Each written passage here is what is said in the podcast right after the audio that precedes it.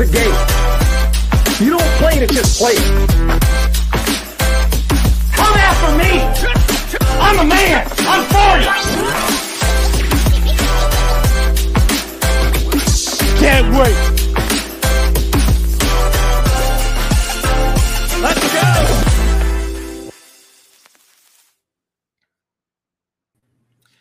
Good morning and welcome to Coffee and Sports. It's the morning show here on Sports Empire Network with Chris and Mo. And good morning, more importantly, to our new audience this morning. Good morning to all of you out there watching us through Northeast Streaming Sports. Happy to have you here with the morning show this morning. I am Chris. That is Mo. Mo, how are you this morning, sir? Doing well, Chris. Doing great. Coming off of a disappointing and insanely disappointing Monday night football game. Only if you're a Giants fan. And if you're a fan of quarterbacks not getting beaten down. That's that's true. Mo, let's start there this morning. Uh 11 sacks. It was it was tough to watch for the majority of the evening if you were a Giants fan. And Mo, I, let, us start on the other side first. Um I don't believe that as dominant as the Seattle Seahawks defense was, I don't particularly think it was a great showing for their offense. You take out the pick six, and you're looking at an offense that put up 17 points against a Giants defense that they're okay, Mo. They're nothing spectacular. Um, and considering the way the offense played last night, two turnovers, 11 sacks, the Seattle offense consistently had above average starting field position, I wasn't overly impressed by the Seattle offense. So I want to start there. What were your takeaways from the Seattle offensive side of the ball last night? Because obviously the Seattle defense ruled the day. They absolutely obliterated the lack of an offensive line that the Giants had. They had a couple of injuries on their offensive line, and we'll, we'll get to Daniel Jones in a minute. But offensively, despite the, the knee injury to Geno Smith, he came out for a little bit, but he did come back in after halftime. What were your takeaways from that side of the ball for Seattle? Um, I just thought their offense was very stagnant, Chris. Um, I really expected more of them, and and I, and I don't want to be disrespectful to the Giants' defense, but I thought with the talent on the outside and what they had been doing with Geno, getting him on the move, letting him make plays with his legs a little bit. I just thought their offense would be more explosive, and it was just very stagnant. And like you said, with the short side of the field, with the two turnovers, they didn't really do anything with those opportunities.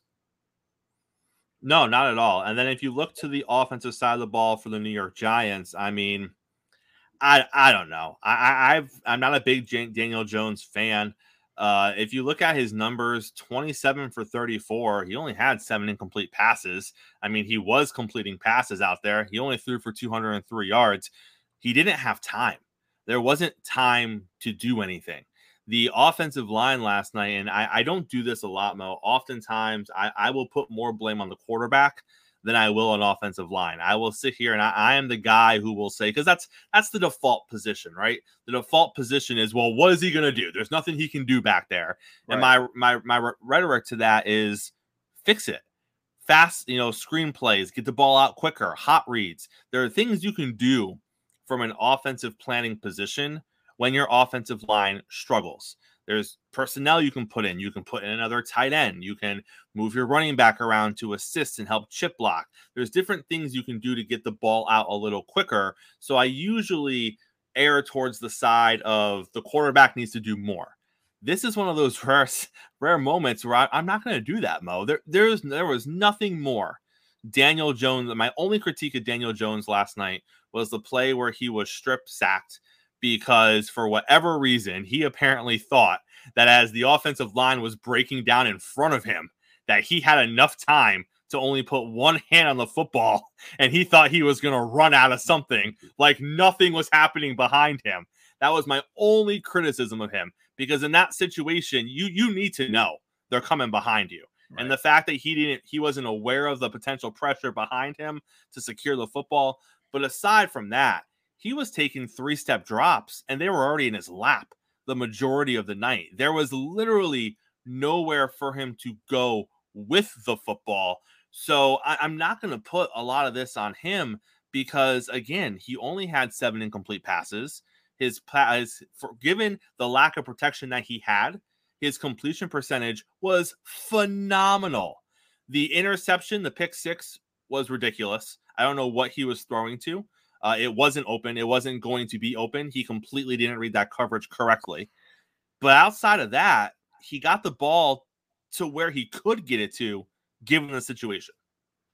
And they don't have a lot of explosive playmakers on the outside, right? So you're, you're you're asking him to do a lot without a lot of weapons in the bigger picture. And his best weapon, obviously, is Saquon Barkley, who was still out. So they're out. They're without really their best offensive football player, and that that starts you off behind the eight ball.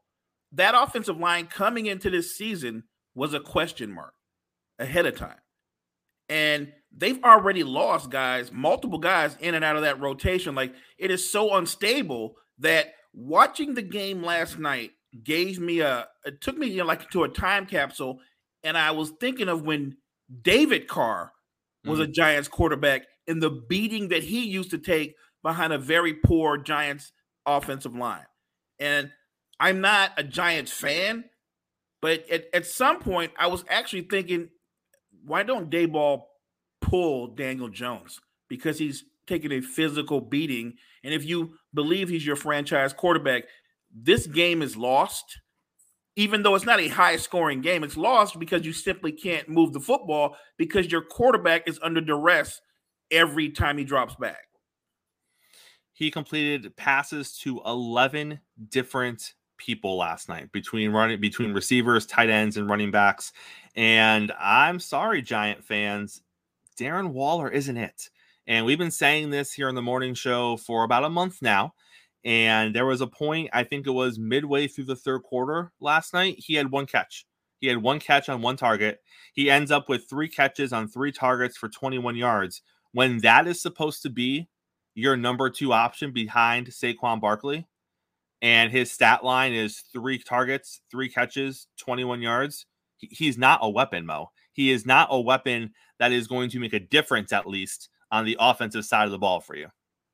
I'm watching Waller, and the more I watch him, I'm like, he would probably be a really good number three or number four receiver. Right.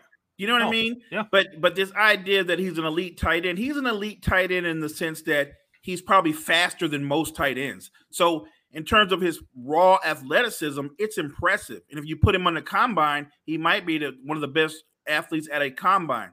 But put him on a football field outside of running a nine route, what what good is he? He's not a good blocker. Um, he doesn't have a long route tree, and he uh, he just he disappears at long periods of the game. You forget many times that Waller's even on the field. So I I I, I don't know. I know a lot of Giants fans were excited. They were like, we get Waller now. He's going to be explosive down the field or to open up things for Saquon. Waller's not that guy. I'm not saying he's not a, a capable football player, but I think that people thought we're going to get some kind of Travis Kelce like thing. He's not a he's not a Travis Kelce. He's not that kind of type of tight end. He's an elite athlete, but he's an average football player. And Mo, I'm not trying to pile on to what Giant fan is feeling this morning, but last night was a really important game. You were one and two coming into the game. Had you left that game two and two, now you look at your next two games. You go to Miami, you play Buffalo. Those are probably going to be losses. I'm I'm just going to put it out there. I know that Miami's defense has some issues, but they don't have that many issues where they can't stop Daniel Jones. Right. I'm sorry. Let's let's just look at it and be honest. And I don't think the New York Giants defense is going to be able to do to the Dolphins offense what the Buffalo Bills did to it. No. Then you play Buffalo, and I think Buffalo is a slightly better team than Miami right now on both sides of the football. So if you're not really going to stand a chance against Miami, I think you stand less of a chance right now against Buffalo. So if you had won this game, you come out two and two. You're two and four most likely after those two games. But you're still looking at it like we win our next two, we're back to 500, and we can kind of get the things back online. Now you're one and three. Now you're probably going to be one and five. Mo, I, I don't know how you can look at this and be like, there's a there's a path back to 500 that we're comfortable with if we're Giants fans. And I'm looking at Coach Daboll and I'm wondering, like, how do you rally the troops? Because no, he, he sees what you see, right? There, there are winnable games, and then there are games that no matter what they do, they're not going to win.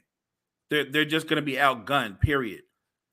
So, how do you get the team, galvan, galvanate your team, and get them motivated going forward? Look, the opportunity, it's about competition. You can be two and four, and I wouldn't say it's over, but you are hard pressed. You're, you're, you're looking at trying to make like a win like seven out of your next nine. Like you're you're you're going to go on a crazy run, and and really talented football teams can go on crazy runs. The Giants aren't a really talented football team. And I know Daboll did a great job of coaching them up last year, and they won a lot of close games. There were cardiac kids.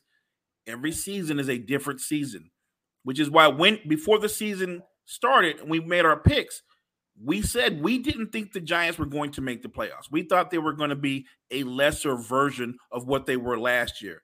And really, with the offensive line being so depleted, they're worse. Because no matter how much talent you have on the outside, if your offensive line is weak or porous, your offense is going to struggle. In the Giants' case, they have a weak offensive line with no explosive talent on the outside.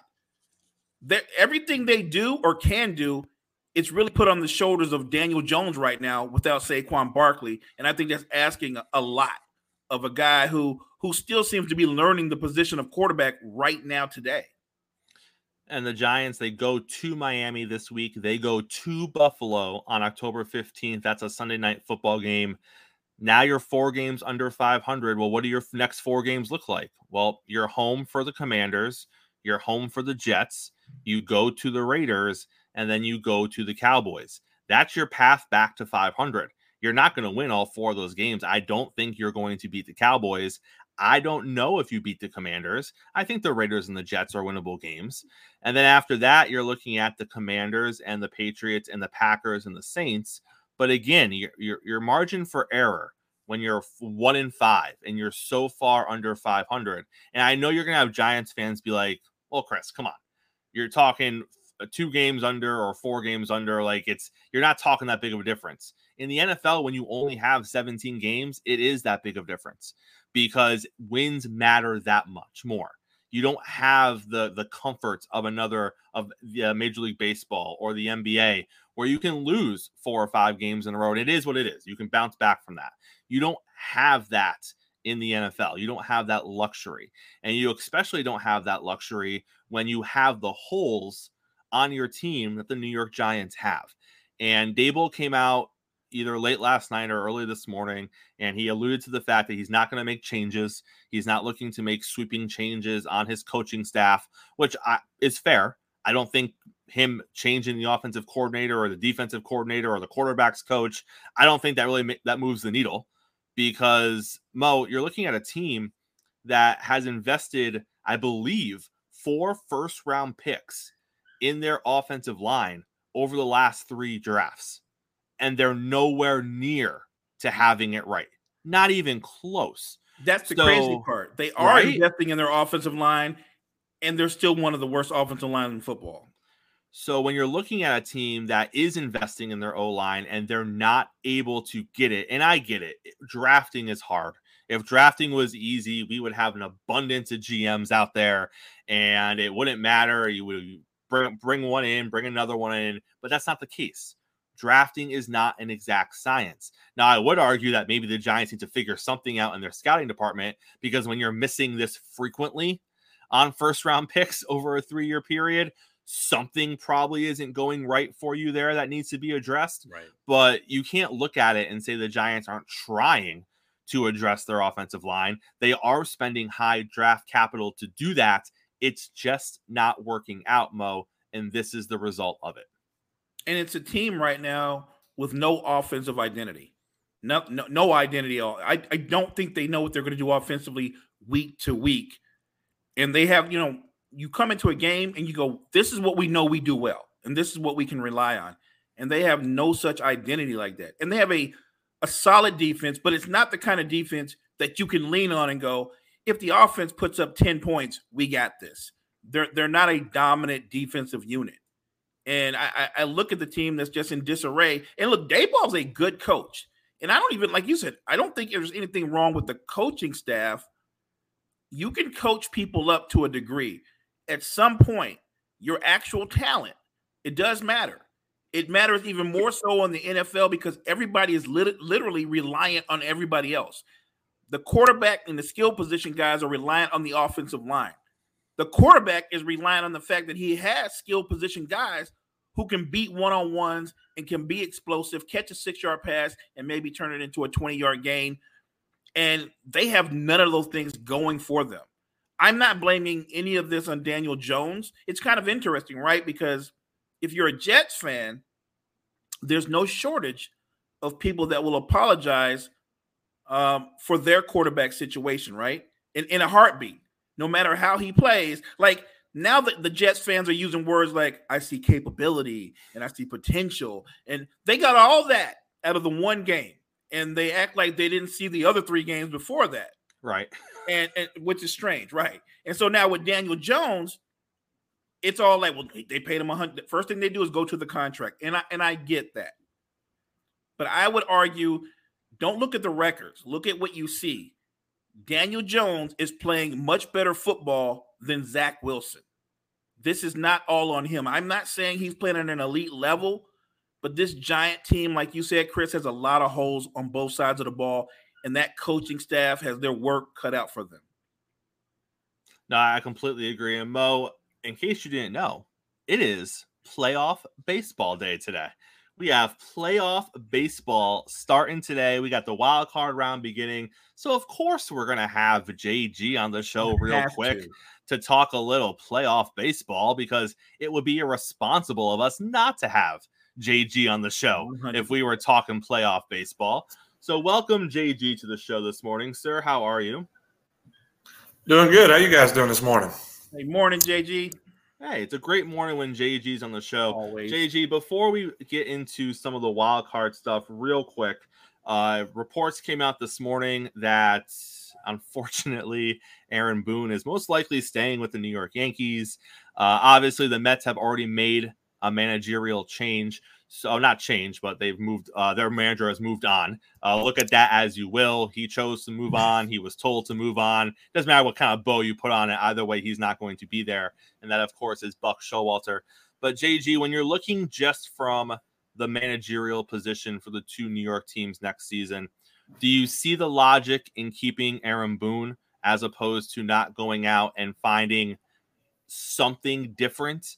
I mean, yes, he's had success with the Yankees, but also you know how New York fans are. They love to hate, and he gets a lot of hate with the Yankees organization. Is it one of those things where he's getting more hate than he should be getting? Do you think he's worn out his welcome as far as his managerial style with the Yankees? What is your take on the Yankees looking like they're going to bring Boone back for another season?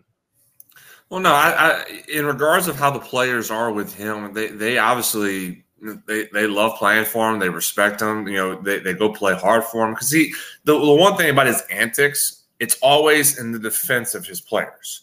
You know, we, we, we remember the the one incident. I guess it was uh, two years ago or, or, so, where he the the young uh, umpire was making his first game behind the plate, and he's like, "Hey, my hitters are savages. You know, you can't give you can't give them that call because it's my guys are the, the, the best hitters." He's he obviously has his their, his players back the problem with it is, is it's every other game or so that the antics continue. And at, at, some point, as we've noticed, as we've seen, that kind of managerial style doesn't fit in today's game anymore. The days of Bobby Cox and Lou Piniella are gone. So, and he's trying to be the old school, like, you know, the old school mentality of, hey, I'm going after you no matter what. And that doesn't fit today's style. I mean, again, in a way of old school, Terry Francona – who you know is the calm, cool, collected, old school manager. That's that's what's in if you're that kind of way. But uh, in, in, regards of on the field, the players still play hard for him. They still play. They still love playing for him. I don't think it was the right move because he hasn't fulfilled the expectations that are there. And I get it. And you know as well as I do, Chris, Yankee expectations are always, uh, uh, you know, out of the out of the realm of what they're supposed to be. Year it's always World Series or bust, regardless if you're actually a World Series team yep. or not. The Bronx has World Series on their mind every time. He hasn't fulfilled that opportunity or fulfilled that expectation with the with the club uh, with them. So that's where I kind of feel like things are falling short. And in, in, this season, you could make the excuse of injuries. I get it. Pitching pitching staff had, you know, Carlos Rodon did not pitch very much, and when he did pitch, he did not pitch very well. Aaron Judge missed a lot of time, which that's that is who he is. I know he had the one you know record setting year, but every other year since that, uh, every other year before that and after that, he has missed a lot of time. So the injury side of it and being older roster is there too. It, it, it is you're not set up for success. And why we, you know, when I talk, I, I think change should have happened, and it should have happened throughout. It should you, you know, bring in the new GM, you know, make Cashman a you know team president, bring in a new GM, and then bring in a manager that he wants to manage this this club. I, I do think that he that Boone has.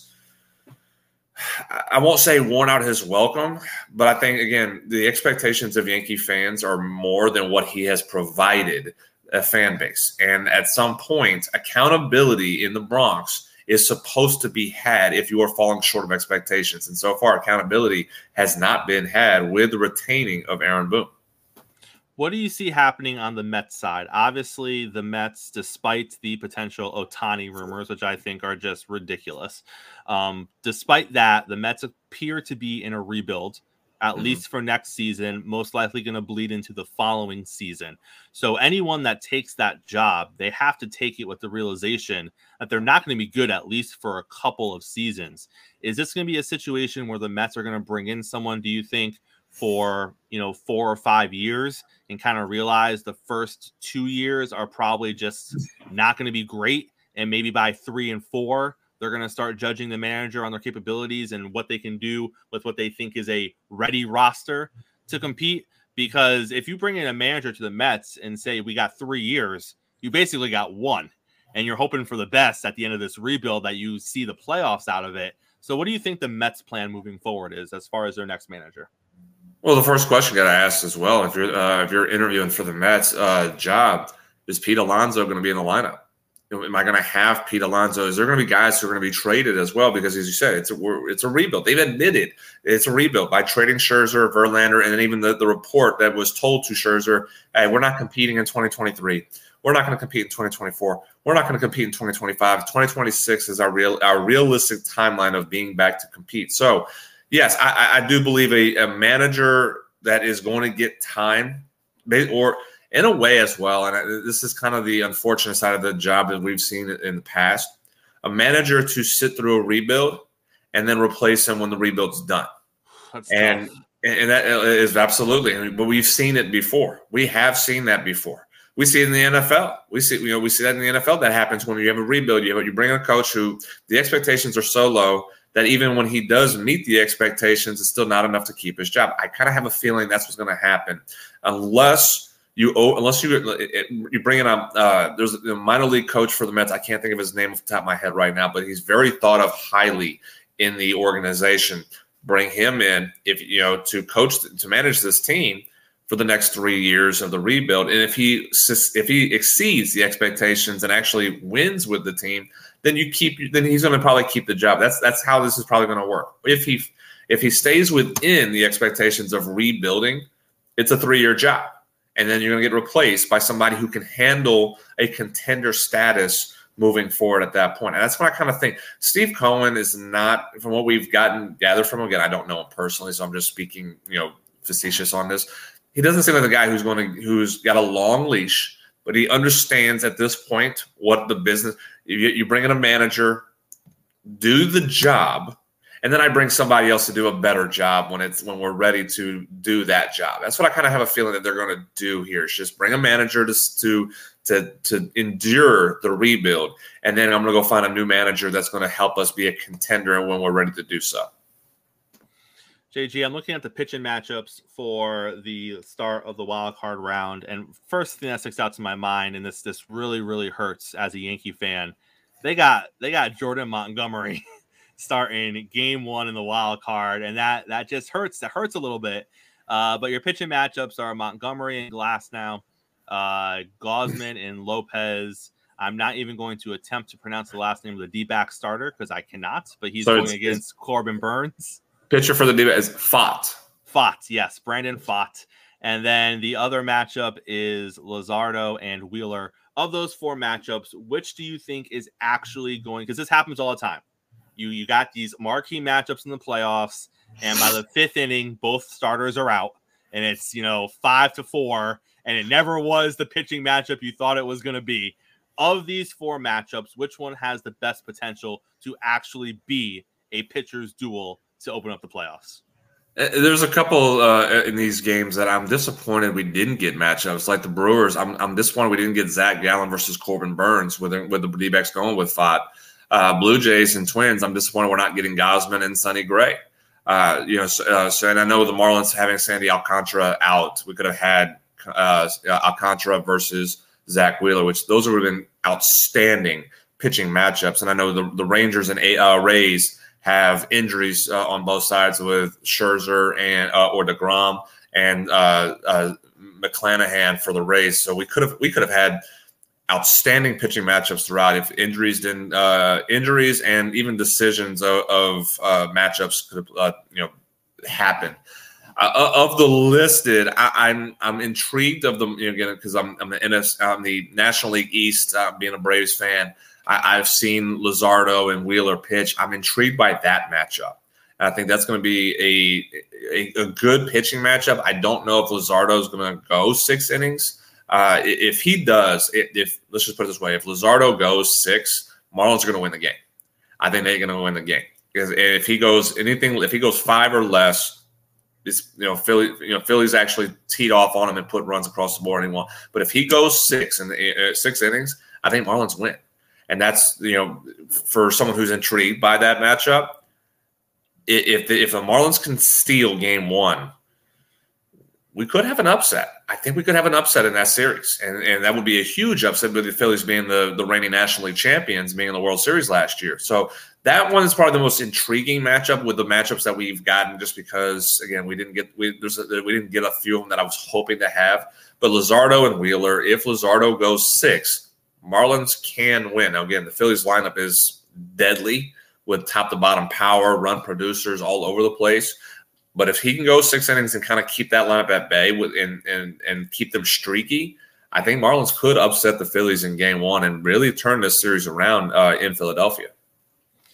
I know that the Rangers are battling with the the emotional response to their collapse and not winning the division and now they're starting Jordan Montgomery game one. If you're the Rays, if you lose to Jordan Montgomery game one, is there any way they win this series in the wild card round? I mean, you almost have. And I, I'm not taking anything away from Montgomery. Montgomery is a solid pitcher, but I think we can both agree Montgomery is not a one or a two. So eh, when you're essentially starting a three guy, you know, as the first pitcher in the series, and you're starting last now on the other side, if you're the Rays, you need to win this game, right? It, it, the door is open for you to take game one and then see what happens the next couple of games after that. Well, let me real quick, me Gene. I, I have the Phillies predicted to win the series. I am ter- again, I am scared of the Phillies, but I have the Phillies predicted to win against the Marlins. But my heart is hoping the Marlins upset. Anyway, um, game one is more important, actually, I think, for the Rangers than it is the Rays. Glass, you know, uh, Glasnow's pitching for the Rays, who's not had a good postseason history. He, you know, he's, uh, you know, hasn't had a lot of uh, positive experience in the postseason. He's had nine games pitched. I'm putting up his numbers. Pitched in nine games, two and five overall record with a 5.75 ERA. Not not numbers that you're confident with with going in, and that's that's a disappointment of Tyler Glasnow Is he's not fulfilled? He hasn't had it. He hasn't uh, been able to meet the expectations he had when he came into the big leagues. But this is an important game uh, for for the Rangers more so because you do have Zach Eflin pitching game two for the Rays, and Zach Eflin is a postseason nightmare for opponents. He's pitched he pitches really well in the postseason, no matter where he's been. Philadelphia last year, he pitched very well for uh, for them in the postseason. So this is a must win game. I think game one for the Rangers more so than the Rays. Obviously, the Rays having home field advantage, they need to win game one to to to put the put the pressure on Texas. But with the, who you have pitching in game two is an advantage to who the Rangers right now don't have anybody listed just yet. But uh, you know, you, the pitching staff for Texas has not been strong.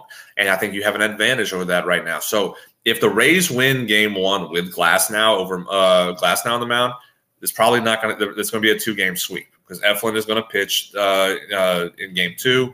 And again, he's he's always lights out in the postseason. So it, it's very important for Jordan Montgomery to get to a good start, be able to go six innings, six uh, innings. Will he go seven? I don't think he'll go seven, but if he can go six and kind of stretch out this game and let the offense, and the offense is going to have to carry this Rangers team more so than than really any team other than Toronto. The Rangers offense is going to have to carry this team throughout the postseason. If they can score against uh, and outscore Tampa with the pitching staff being a hit or miss for for Texas, they have a chance. But again, it, it's a matter of Montgomery settling in and doing his and being able to go six innings versus Tyler Glasnow, who again, not a great history, probably will go, he'll probably go three or four innings and try to turn that bullpen over, which Tampa's bullpen is actually pretty good. So that might be the strategy. If, if Glasnow settles and goes three, four innings, this could be a very intriguing game. But Texas has got to score. They have to have to offense be able to, to knock uh, Glasnow out of the game early.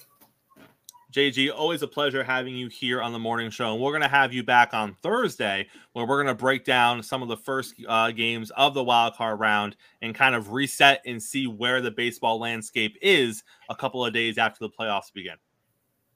Absolutely. I'm looking forward. It's my favorite time of the year. I, I love postseason baseball. baseball. And, and, of my of all the postseasons, and I'm being I'm speaking biased, MLB postseason, best postseason in North American sports. Love it. I'm excited. Can't wait for it. All right, JG. We will see Thanks you later. Thanks for the knowledge, JG. Mo, always a pleasure to have JG here on the show this morning. Uh, like you said, baseball playoffs. Again, I, I don't know how they take a game that during their regular season, even avid baseball fans can be like, yeah, I'll catch the highlights. But then during the postseason, every pitch you are hung on every single pitch. Explain if baseball me, could just bottle that. Yes, bottle that. Uh, you read my mind. How how can they bottle that up and kind of spread that out through the regular season? Because if you can do that, you can bring me in. Right. I'm as casual fan as you can get, but get me to postseason baseball, and I'm locked in on a 1-0 game. I'm locked in on every pitch. There's just an intensity that's not there in the regular season. Mo, jumping back to the NFL, we got Sauce Gardner. Uh, obviously, he was a little disappointed with the loss, as many Jets fans were Sunday night. But you know, a day or a day or so after the loss, we have Sauce Gardner, Gardner, who is still talking about the late penalty in the game. He is talking about how the referees bailed out uh, Patrick Mahomes. He is talking tongue in cheek about how maybe if he was a Swifty, uh, the call would have went his way. Uh, he's still just doing a lot of a lot, lot of chatter about the call at the end. Was it a call? Was it a non-call? Should it have been called? Mo, for me, uh, I, I give you the night of. I give you you you you can be angry after the game. You can have your feelings. You can say what you want to say. But once Monday hits, we're, we're, we're moving on. All right. You are one of the best defenders in the league. Uh, you are on one of the best defenses in the league. And once we hit the next day, for me, we we just need to move on. It was a regular season game. It was a regular season game that, let's be honest, no one thought you were going to compete in. It's great uh, that the defense played as well as it did. It's great that Zach Wilson showed the growth that he did. But Mo, I don't need to hear uh, Monday afternoon about the call that you thought you shouldn't have gotten or whatever the case might be from the game that was 24 hours ago. And why are you still hanging on that? Right. right. Like, like you got to move on and start focusing on your next opponent. Some of the best cornerbacks in football get bad calls on them. They do. And whether it's a bad call or not, there's no redo. It's over. You have you have to move on. And I understand the disappointment and he has every right to be upset. But the game's over. You've got another opponent ahead of you this coming week, and that's where his head should be at. Although I, I thought the line about the Swifties was funny. It was, it was funny. No, it and, was funny. It was and, funny. And, and, who's to say? Maybe if he was one, he'd get a little bit more love from the refs. I don't know. Right. Who, who, who's to say? But Mo, someone who isn't going to be worried about football this weekend, that is Chicago Bear current Chicago Bears wide receiver. More to, more to come on that. Uh, current Chicago Bears wide receiver Chase Claypool, who has been told to stay away from the team this week as the team pursues trade options for Claypool. Mo, to say it's been a disaster for Chase Claypool in Chicago, that doesn't even begin to describe what it's been for Chase Claypool in Chicago. I don't have the right adjectives to explain to our listeners and our viewers this morning accurately what that situation has been. All I can say is it does appear that it's coming to an end. So, Mo, I, I have to ask you, what's next for Claypool? Because you know how the NFL works.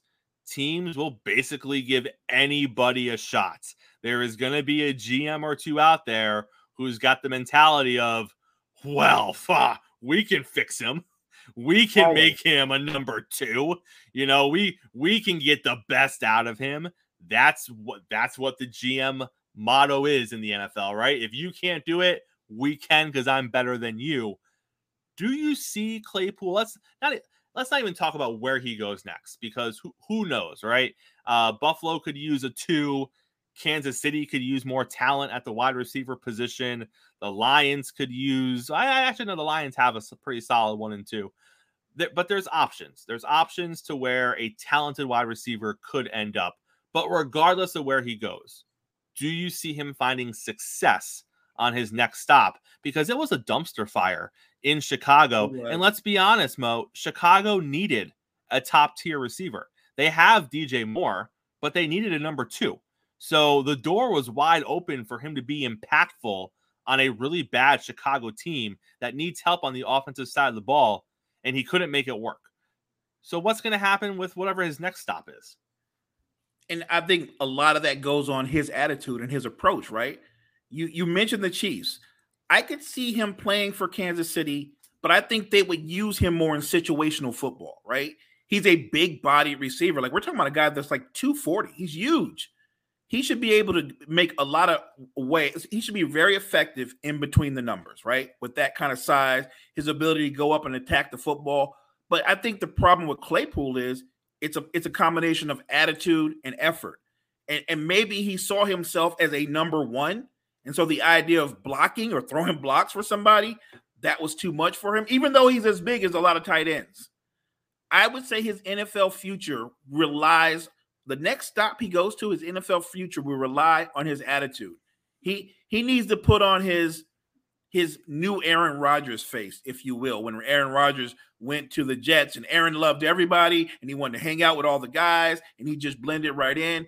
Claypool needs to find out, he needs to find a way to wherever he goes to, be it Kansas City or somewhere else, that he can go, I can accept my role. I'm going to play 25 plays and and these are the areas that I can be effective in. This is what you need me to do because, like you said, in the NFL, there's always another GM that goes, well, they just don't know how to use him, or their offensive, their, the way they run their offense doesn't fit his skill set. Somebody will use him, but if this guy can't humble himself, like he said, and just focus on football, just being a good football player, whether or not he turns out to be a star or just just a complimentary player, that's all on him. But if he wants to remain in the league, he's going to have to change his mindset. And Mo, speaking of Kansas City, I think it's fair four games into the season to revisit this question. Should we be concerned about the Kansas City Chiefs? We've seen four games of film. We've seen that they've been successful. I'm not going to sit here and say that the Chiefs aren't going to be a playoff team, but when you're a fan of the Chiefs and you have Patrick Mahomes and you've accomplished what you've accomplished, making the playoffs is no longer the bar, right? When you when you have this squad, you have that quarterback, it's the it's the AFC Championship game. That's that's where the expectations begin. And let's be honest, it's winning that game, getting to the Super Bowl, and then winning the Super Bowl. That's that those are where the expectations are. Making the AFC Championship game to winning the Super Bowl. You need to fall somewhere in there if you are going to have what's going to be deemed by Chiefs fans as a successful season. So you look at this team and you know you're you're halfway through the second half of the game against the Jets and you look at the the stat sheet and he's throwing the ball a lot to Travis Kelce and a lot to his running backs. And he got the wide receivers more involved later in the game, especially in that drive, uh, that fourth quarter drive where they put points on the board. But aside from that, you're just not seeing consistent involvement from the wide receivers in the offense. You'll see him go more consistently to his second tight end, Noah Gray, I believe is his name, than you will see him go to one of his wide receivers. So, Mo, is this something that is sustainable over the course of the season? Because yes, it's it's working now, but we have never really seen a team. I mean, even if you look last year, Juju Smith Schuster isn't nobody. He's a two on a lot of teams, right? right? So if, if you're looking at a two on a, it's different when you don't have a one, but you have a handful of twos. And you're just like, you know, we Kelce's gotta be the one, and we're gonna surround him by twos, and we're, we're gonna make the best of it. Fine. Right, I, right. I'm I'm with you there. But when you look at what you have, I don't know if you even have a team filled with twos. I think you have some two potential, but I think you have a lot of threes. So when you're looking at your wide receiver room and that's your situation, I don't know if I'm comfortable thinking that because let's be honest, Mahomes is pulling a lot of things out. Mahomes, it was Mahomes that won that Jets game. It was Mahomes that did what he had to do at the end. He did it with his legs, he did it by himself extra time. And that's what it was. I don't know if this Kansas City team can continue being this Mahomes pulling it out of the bag of tricks, just making it happen all the time at this rate. I think at some point you're going to hit the wall, and I don't know what it looks like when that happens. And I think that because we're so used to him finding a way to make a play, be it with his legs or his arms, a lot of Chiefs fans get accustomed to that and they just write it off as we're fine. We've got Patrick, we've got Kelce, Reid's on the sideline. We're, we're good. we will find a way um, to win football games. And I think they will against the inferior teams. The teams they're supposed to beat, I think they will beat. But when you get into the playoffs, because like you said, it's not about just making the playoffs if you're a Chiefs fan. It's about being in the AFC championship game. What happens if they get knocked out in the first round? It's not impossible. I'm looking at their offense, and let, let's bring up the name. No one's brought up the name. Maybe it does also have something to do with the fact that Eric Bieniemy is not on your staff anymore. Maybe there is an Eric Bieniemy effect, and he might deserve more credit than he was given. I I think that they're so confident in Patrick Mahomes, and look, rightfully so. You and I both agree. Terrific, great player, best quarterback in football. But they're so confident in him, rather than go out and get another another weapon, a legit number one receiver or a number two, like you said, they're like, we can make it with threes and Kelce. We're we're good. I look at their offense, Chris, and it is it is boring. And in every every and it's a it's a struggle. Like Patrick Mahomes is is is doing his best Alex Smith, and not on purpose, but because that's how he's got to play right now. Six yards here, four yards there. Uh, use his legs when he needs to. They're not explosive offensively. Look, right right now, you could argue that their run game has been better than their pass game.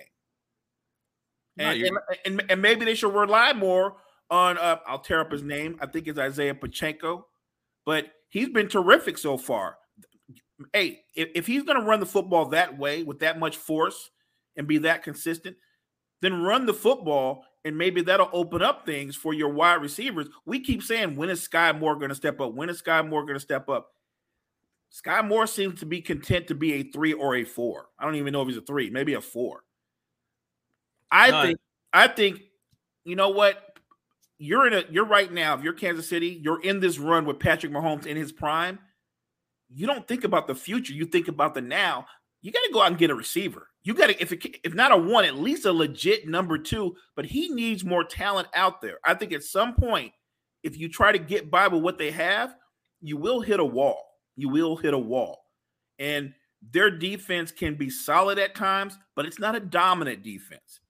And what happens if they get into a game with the team that does have offensive firepower, like the Bills or like the Dolphins. I just don't think they have enough to keep up with them. Not offensively, they really don't.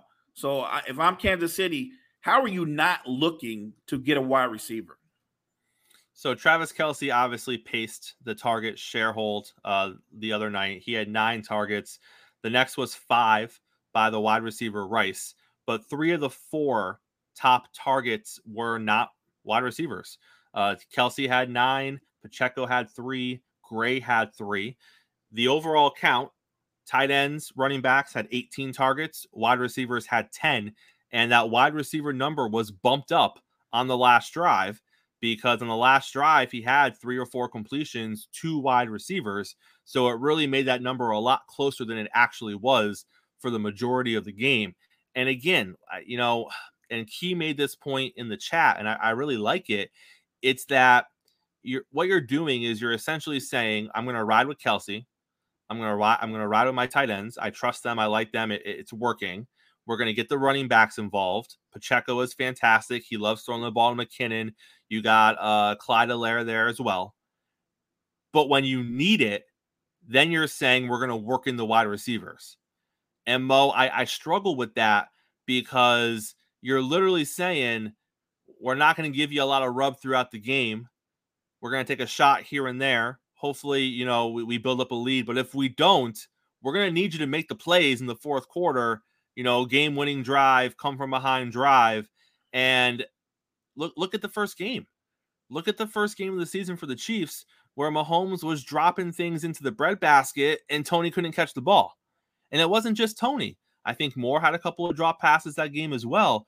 So I just get concerned because you're you're you're taking the game plan of we're not going to work the wide receivers in early because we, we like what we have with our running backs and our tight ends, and it, it's working so far. But when we need it, we are going to come back to the wide receivers and hopefully they make the plays because, yeah, you know, when, when we call you, we need you. But Mo, I feel like you're going to eventually start getting burned if you're going to go that route. You can't just not use your wide receiver room for 80% of the game and then be like, well, we need you now. Let's go. Right, yeah. right on. Yeah, that's not really a strategy, right? That's that's more like a hope. And and how do these guys develop confidence? you develop you develop the confidence because you do go to them early. You do even if it's a, a six yard out or a quick slant or a curl route, you find ways to build their confidence up so that later on in the game they're accustomed to the ball coming their way and not just at the last moment. I, I just really think I, I don't like that strategy because I don't think that breeds confidence. And what young receivers need, they need their confidence built up. Not not every young receiver comes into the NFL and they're Ja'Marr Chase he's one of one. He's very unique. Or Jefferson in Minnesota. Those are unique uh, type A players. You've got other guys who, like we agree in Kansas City, we're talking about twos, maybe threes. So they're complementary players. At their peaks, they're complementary players. I, I just think that the, the Chiefs, Chiefs right now are playing Russian roulette. And as good a coach as Reid is, love Mahomes and Kelce, that trio, I don't think that's going to be enough this season. It's a different season. I think they're going to need more. You're either going to breed more confidence into those young receivers by making them a bigger part of your offense, or you're going to continue with the gamble you're doing and fall flat when it matters most. And speaking of Ja'Marr Chase, uh, I, I we got we gotta be if Mo, if anything on the morning show, we are fair, and if we are going to make it rain on Stefon Diggs for him saying he wants the ball more and he is always open, it would be unfair if we did not pass that same criticism onto Ja'Marr Chase, who after the game this past week, he was clearly frustrated. He was clearly upset with being beaten by Tennessee. He threw out some explicatives about how he's always effing open and how they need to get him the ball. And I, I get it. I get it, Ja'Marr. But Mo, I think he needs to realize that his quarterback can't move. Joe Burrow literally cannot move in the pocket. He has no strength throwing off of his injured calf. So although you may always be open, it's a different situation when your quarterback physically physically cannot get you the football. Am I wrong? 100% right. And look, your quarterback, in my opinion, shouldn't be playing. Not at all. Shouldn't Rest be playing. Rest your quarterback. It may, it may it may cost you this season, but this is about your long term future. Your franchise quarterback.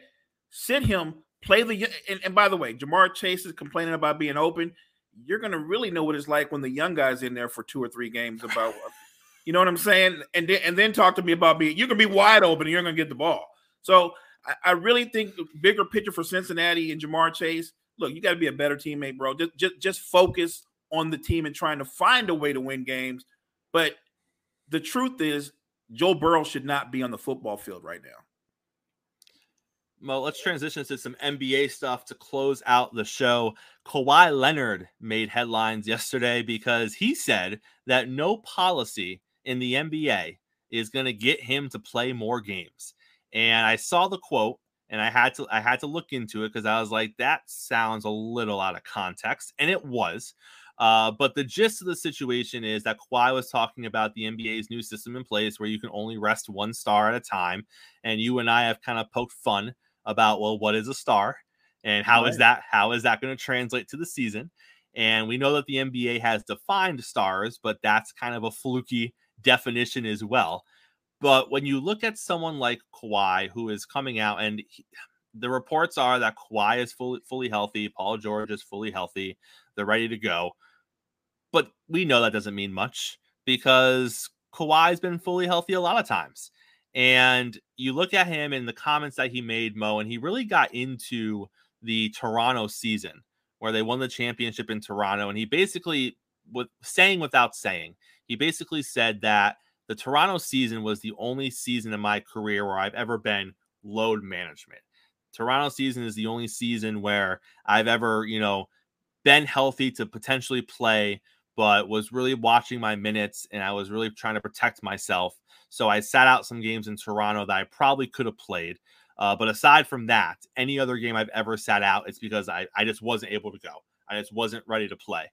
And Mo, I, I have to ask you about that because there's numerous reports from last season where the Clippers didn't know the the day of a game whether or not Kawhi was going to play because they were waiting for him to come into the building and tell them whether or not he was going to play. So I, I question his comments because when you have a medical staff in the NBA and you have a medical team that is supposed to be the best at what they do, they should be the ones that know whether or not Kawhi can play. They should be the ones that know where he is on the injury spectrum, as opposed to, you know, yeah, he should be able to go tonight, or no, he's probably not going to be able to go. Even if he wants to, don't let him. But when you have numerous times during the season where the Clippers are like, we don't we don't know yet. We don't know if he'll be available. We'll, we'll know more before game time. And there's reports that he comes into the building and is like, I'm not playing tonight. Are you really, really, Kawhi? Every game you took off, you just you just weren't able to go. You there was just no way you could have physically played the game that night. I feel like the reports kind of contradict that a little bit, Mo. Where where do you sit on that? So let's start with Toronto. For what it's worth, what the Raptors did, it worked. They it won did. a championship. It, it worked. They they and they knew they they wanted to rest him. It wasn't like he came that they wanted to rest him. Their whole goal was to get him healthy or keep him healthy for the postseason, and they won a championship. Mm-hmm.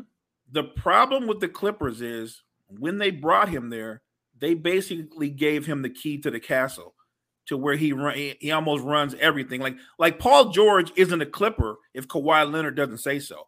Matter of fact, if Paul George doesn't go to the Clippers, Kawhi Leonard would be a Laker. Like that's how much weight he was carrying, and he and he still carries that weight. So I, I, I do think this. One, people should know Ka- Kawhi's issues with his knees are chronic. They are.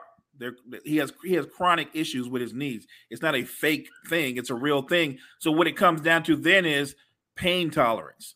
So do I think that he can go some nights that he chooses not to? I do. I do. But I can't tell him I can't tell one guy what what what what your pain tolerance is. That can you go to an eight or a nine and you're fine, or, do you tap out at a five? Everybody's different when it comes to pain tolerance. So I'm going to say that it's somewhere in the middle. I, I I think that he has not played games that he could have played for sure. Now it's unfair that he's been made the poster child for for load management, but but to be fair, it did start in San Antonio, and and and it wasn't just with him. They were doing it with Duncan and Parker, mm-hmm. but but I guess because he was the younger guy and he be, later became the star of the team, it kind of like eh, maybe when it got broadened throughout the league, they were like, well, Kawhi Leonard, and he became the guy. And he's been injured what two out of the last three seasons. Like he really hasn't been healthy since the bubble, and and and I think that was the last time he was healthy in the bubble. And then the following season, obviously, he he bumped knees with with um slips my not my mind. Played for the Jazz, Joe. Yeah, Joe Ingles. Yep. Joe Ingles. Yep. And, and and he had to have surgery on the knee again. Last year in the postseason, he was terrific in games one and two. He tore his meniscus in game one. He played in game two. So obviously, I I, I don't question him as a competitor. I, I just it's a difficult thing to to deal with if you're a GM and if you're a head coach when your star player I don't want to use the word arrogantly, but when your star player shows up the last minute and right before you guys get ready to play goes, "Yeah, coach, I'm not I'm not I'm not feeling it tonight. Um not not tonight. Let let um let Norman Powell start the night. I'm good." I'm, I, that is a frustration. And that's and that is kind that is kind of an arrogance. But I, I I think Kawhi Leonard is a serious person and I think that he thinks when he can't go, he truly believes he's physically unable to go. Now, whether the training staff and the doctors agree with him, that's a whole nother matter. So I think it does fall somewhere in the middle. If you're a Clippers fan, your frustration must be through the roof. But then, at, then again, at the same time, like I said, the guy played in game two with a torn meniscus. He didn't have to do that. I wouldn't have done that. It's it's a mixed bag. All right, Mo, we got 60 seconds left here before we get out of here this morning. Let's talk about the Avengers uniting. They NBA players are coming out of the woodwork to play for Team USA in Paris in the Olympics. Steph has confirmed, KD has confirmed, Jayson Tatum has confirmed. Rumors are LeBron's going to be joining this team. Rumors are that Damian Lillard and Anthony Davis are interested. Mo, it is all coming together for Team USA to set up what would have to only be called the next incarnation of the dream team. I would have to imagine you're all for this. Not really. Um, I, you know what? The young guys failed, right? The team that just just played, they, did. struggled. They did. I, I'm not. I think you can actually win it all with a group of young players, but you need to have a better construction of young players. I didn't Mhm. like that roster top to bottom, and that was the problem. The roster construction was flawed. I like a Bobby Portis on my team as a role player during the regular season. I don't like him in the Olympics when I'm trying to win the gold. And, and, and I should, top to bottom, I should have all NBA ta- type players on that roster. They had flawed roster construction. If you want to do another dream team, it's fine, but I'm kind of over with the dream team concept. I, I would much rather the young guys do it. You heard it here. Mo is not buying the Dream Team Part 2 jersey, or I guess it's actually Part 3, technically. You know, Or part four. or Part 4. Mo, pleasure as always this morning, sir. Uh, we really appreciate everyone who was in the chat this morning. Uh, apologies to anyone that we did not get to in the chat this morning, but we do appreciate all of you being here. We also appreciate everyone who tuned in this morning on Roku TV to check us out. Uh, again, you know, big shout out to everyone over there, Northeast Streaming Sports. Really appreciate your support this morning. Mo, close us out, sir. Hey, thanks to everybody in the chat. Thanks to everybody watching us on Roku TV. Appreciate you. We're totally grateful for this opportunity. Check out all the other great content that we have at Sports Empire Network. Check out the Empire. We'll be back here, same time, same place tomorrow morning. I am Chris, and that is Mo, and this is Coffee and Sports, and we'll see you tomorrow.